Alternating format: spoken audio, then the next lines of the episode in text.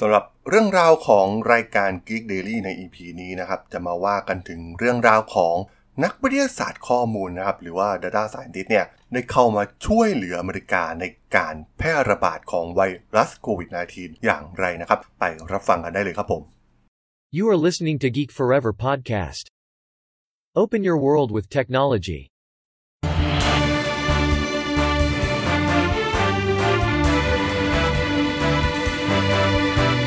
This is Geek Daily. สวัสดีครับ ผมดนทราดนจากดดนบล็อกนะครับ และนี่คือรายการ Geek Daily นะครับ รายการที่มาอัปเดตข่าวสาร เรื่องราววงการธุรกิจเทคโนโลยีและวิทยาศาสตร์ใหม่ๆ ที่น่าสนใจนะครับ ที่ผมจะมาเล่าให้ฟังผ่านรายการ Geek Daily สำหรับใน EP นี้ก็มาว่าถึงเรื่องราวเรื่องหนึ่งนะครับที่น่าสนใจที่ผมอยากจะมาเล่าให้ฟังก็คือ เรื่องราวของข้อมูลนะครับที่นักวิทยาศาสตร์ข้อมูลหรือ Data Scientist เนี่ยมา ช่วยสังเกตการในการแพร่กระจายของไวรัสโควิด -19 ในประเทศอเมริกานะครับ ซึ่งนักวิทยาศาสตร์ข้อมูลที่มีชื่อว่ายูยางกูนะครับ ต้องบอกว่าเขาเนี่ยได้สังเกตเห็นการแพร่กระจายของโควิด -19 ตั้งแต่ช่วงฤดูใบไม้ผลิปีที่แล้วนะครับ แล้วก็มีแบบจำลองต่างๆ ขึ้นมามากมายนะครับ ซึ่งมีแบบจำลองหนึ่งที่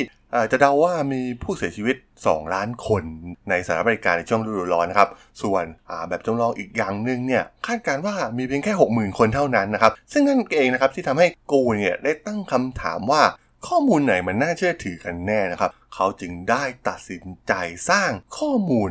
การแพร่กระจายของโควิด -19 ขึ้นมาด้วยตัวเองนะครับ เป้าหมายของเขาก็คือการสร้างแบบจำลองที่แม่นยำที่สุดเท่าที่จะเป็นไปได้นะครับ ต้องบอกว่าถือเป็นเรื่องที่น่าสนใจมากๆนะครับว่าในเรื่องของการคาดคะเนต่างๆเนี่ยมันมีหลายแพทเทิร์นหลายรูปแบบนะครับในการคาดคะเนการแพร่ระบาด ซึ่งแน่นอนว่าทุกคนก็อยากรู้ว่าแบบไหนมันแม่นที่สุดและกูเองเนี่ยก็อยากทำให้ แบบจำลองเขาเนี่ยมีความแม่นยำสูงสุดนะครับเขาใช้เวลา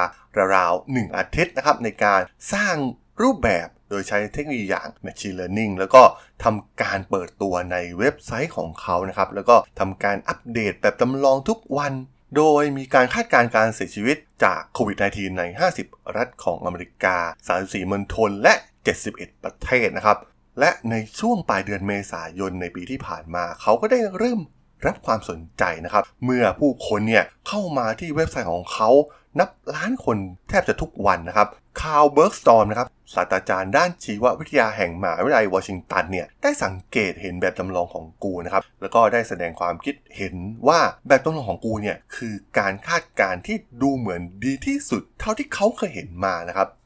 แม้เขาจะไม่มีความรู้ในด้านการระบาดวิทยาโดยตรงนะครับ เขาสำเร็จการศึกษาจากมหาวิทยาลัยชั้นนำอย่าง MIT ในระดับชั้นปริญญาโทด้าน วิศวกรรมไฟฟ้าและวิทยาศาสตร์คอมพิวเตอร์นะครับ แล้วก็เขาเนี่ย เริ่มต้นการทำงานในการวิเคราะห์ ในส่วนของข้อมูลด้านกีฬา และเมื่อเกิดการระบาดครั้งใหญ่ก็ทำให้เขาเนี่ยหยุดการทำงานดังกล่าวลงชั่วคราวนะครับ เมื่อกีฬาเมเจอร์ลีกเนี่ยได้ปิดตัวลง จากนั้นเขาก็ได้เริ่มสร้างแบบจำลองโควิด -19 ซึ่งปรากฏว่า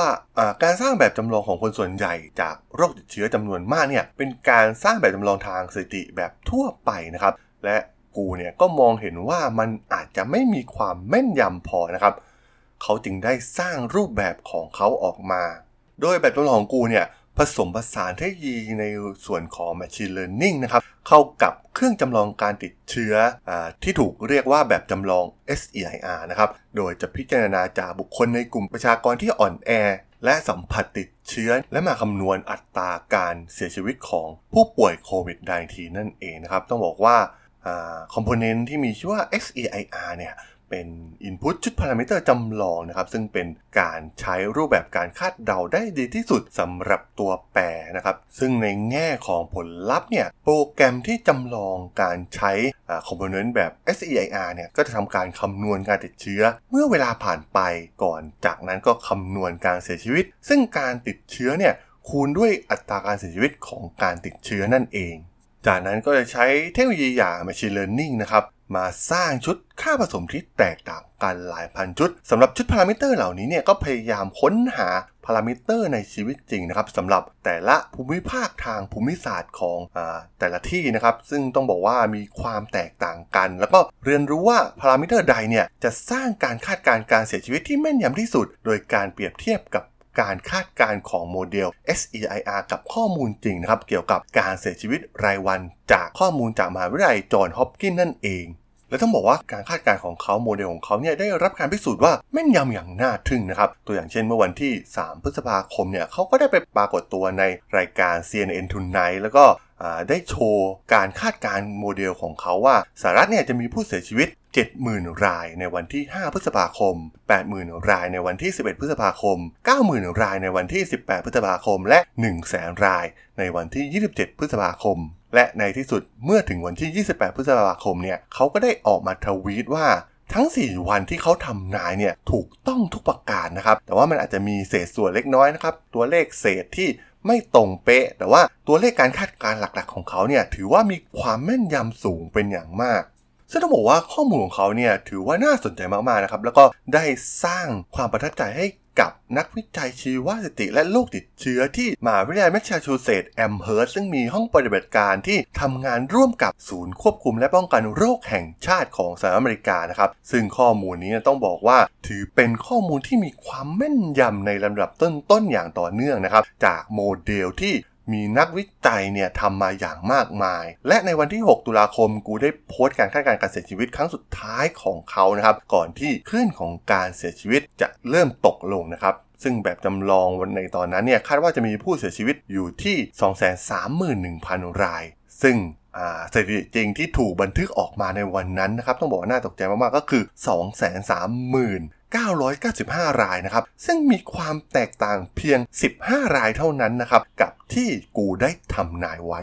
หลังจากประสบความสำเร็จนะครับจากการคาดการผู้เสียชีวิต จากนั้นเนี่ยเขาก็ได้หันไปสร้างแบบจำลองการติดเชื้อจริงนะครับแทนการติดเชื้อที่ถูกรายงาน แล้วก็ได้เริ่มติดตามการเปิดตัววัคซีน และที่น่าสนใจก็คือ เขาได้สร้างโมเดลก็คือเวลาใดนะครับที่อเมริกาเนี่ย จะได้รับ herd immunity นะครับหรือว่าภูมิคุ้มกันหมู่ ซึ่งแน่นอนว่าจะทำให้อเมริกาเนี่ยกลับสู่เส้นทางภาวะปกตินะครับหลังจากเกิดภูมิคุ้มกันหมู่หลังจากที่ประชากรได้รับการฉีดวัคซีน แต่เขาก็ได้ออกความคิดเห็นอย่างนึงที่น่าสนใจนะครับ เขามองว่าในปี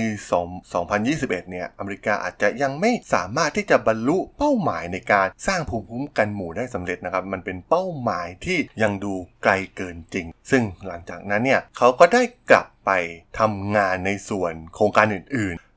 เช่น โครงการที่มีชื่อว่า YOLO Stock นะครับ ซึ่งเป็นแพลตฟอร์มการวิเคราะห์หุ้น ต้องบอกว่างานด้านการแพร่ระบาดที่สำคัญของเขาก็คือ เขาได้กลายเป็นสมาชิกของกลุ่มที่ปรึกษาด้านเทคนิคขององค์การอนามัยโลกนะครับ เกี่ยวกับการประเมินการเสียชีวิตจากโควิด -19 ซึ่งเขาก็ได้แบ่ง ปันโมเดลของเขานะครับให้กับองค์การอนามัยโลกนะครับเพื่อใช้ในการคาดการณ์การเสียชีวิต โดยเฉพาะที่เกิดขึ้นกับประเทศต่างๆ ทั่วโลกนะครับซึ่งตอนนี้ก็ยังมีอีกหลายประเทศอย่างมากนะครับที่ยังไม่สามารถควบคุมการแพร่ระบาดได้เหมือนที่อเมริกาสามารถทำได้นั่นเองนะครับผมต้องบอกว่าถือเป็นอีกหนึ่งเรื่องราวที่น่าสนใจมากๆนะครับ ของยูยางกูนะครับที่เป็นนักวิชาทางด้านข้อมูลหรือ Data Scientist นะครับที่นำเอาโมเดลทางวิทยาศาสตร์ข้อมูลเนี่ยมาประยุกต์ใช้นะครับกับ เรื่องราวของการแพร่ระบาด แล้วก็ทำได้อย่างแม่นยำซึ่งแน่นอนนะครับมันช่วยเหลืออเมริกาเป็นอย่างมากนะครับข้อแบบจำลองของเขาก็ช่วยให้การวางแผนต่างๆ ของอรัฐบาลเนี่ยสามารถทำได้อย่างมีประสิทธิภาพมากยิ่งขึ้นนะครับไม่ว่าจะเป็นการป้องกันการเสียชีวิต หรือการฉีดวัคซีนนะครับเพื่อสร้างภูมิคุ้มกันหมู่ให้กับประเทศอเมริกา ซึ่งเราจะเห็นว่าตอนนี้เนี่ยสถานการณ์ของอเมริกาเนี่ยก็เริ่มที่จะกลับมาสู่ภาวะที่ดีขึ้นนะครับจากที่การแพร่ระบาดในปีที่แล้วเนี่ยค่อนข้าง แพร่ระบาดอย่างหนักนะครับเราเห็นได้ว่าค่อนข้างที่จะรุนแรงมากๆนะครับโดยเฉพาะอย่างในเมืองนิวยอร์กเองเนี่ยเราจะเห็นได้สภาพถึงเมืองที่โอ้แทบจะระบบสาธารณสุขเนี่ยของนิวยอร์กเนี่ยแทบจะล่มสลายไปเลยทีเดียวนะครับ แต่ว่าตอนนี้เนี่ยอเมริกาก็สามารถ กลับมายืนได้อีกครั้งนั่นเองนะครับสำหรับเรื่องราวของ Youyang Gu ผมก็ต้องขอจบไว้เพียงเท่านี้ก่อนนะครับสำหรับเพื่อนๆที่สนใจเรื่องราว ข่าวสารวงการธุรกิจเทคโนโลยีและวิทยาศาสตร์ใหม่ๆที่น่าสนใจก็สามารถติดตามก็ได้นะครับทางช่อง Geek Forever Podcast ตอนนี้ก็มีอยู่ในแพลตฟอร์มหลักทั้ง Podbean Apple Podcast Google Podcast Spotify YouTube แล้วก็จะมีการอัปโหลดลงแพลตฟอร์ม Blockdit ในทุกๆตอนอยู่แล้วด้วยนะครับถ้าไงก็ฝากกด Follow ฝากกด Subscribe กันด้วยนะครับแล้วก็ยังมีช่องทางนึงในส่วนของ Line ที่ t h a d o n t h a r a d o l สามารถแอดเข้ามาพูดคุยกันได้นะครับ ผมก็จะส่งสาระดีพอดแคสต์ดีให้ท่านเป็นประจำอยู่แล้วด้วยนะครับ ถ้าอย่างไรก็ฝากติดตามทางช่องต่างๆกันด้วยนะครับสำหรับใน EP นี้เนี่ยผมก็ต้องขอลากันไปก่อนนะครับ เจอกันใหม่ใน EP หน้านะครับผม สวัสดีครับ